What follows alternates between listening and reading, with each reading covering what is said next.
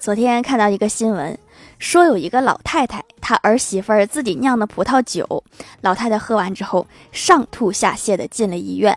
完后儿媳妇儿给老婆婆掏耳朵，把棉球落在里面了，去五官科取出来了。她女儿不放心别人照顾她妈，于是炖的鱼汤给老太太补补，没想到鱼刺儿卡着了，再次进医院。后来老太太的女婿感觉谁都伺候不好，决定自己亲自伺候，炒菜炒的四季豆没熟，又中毒了，来医院了。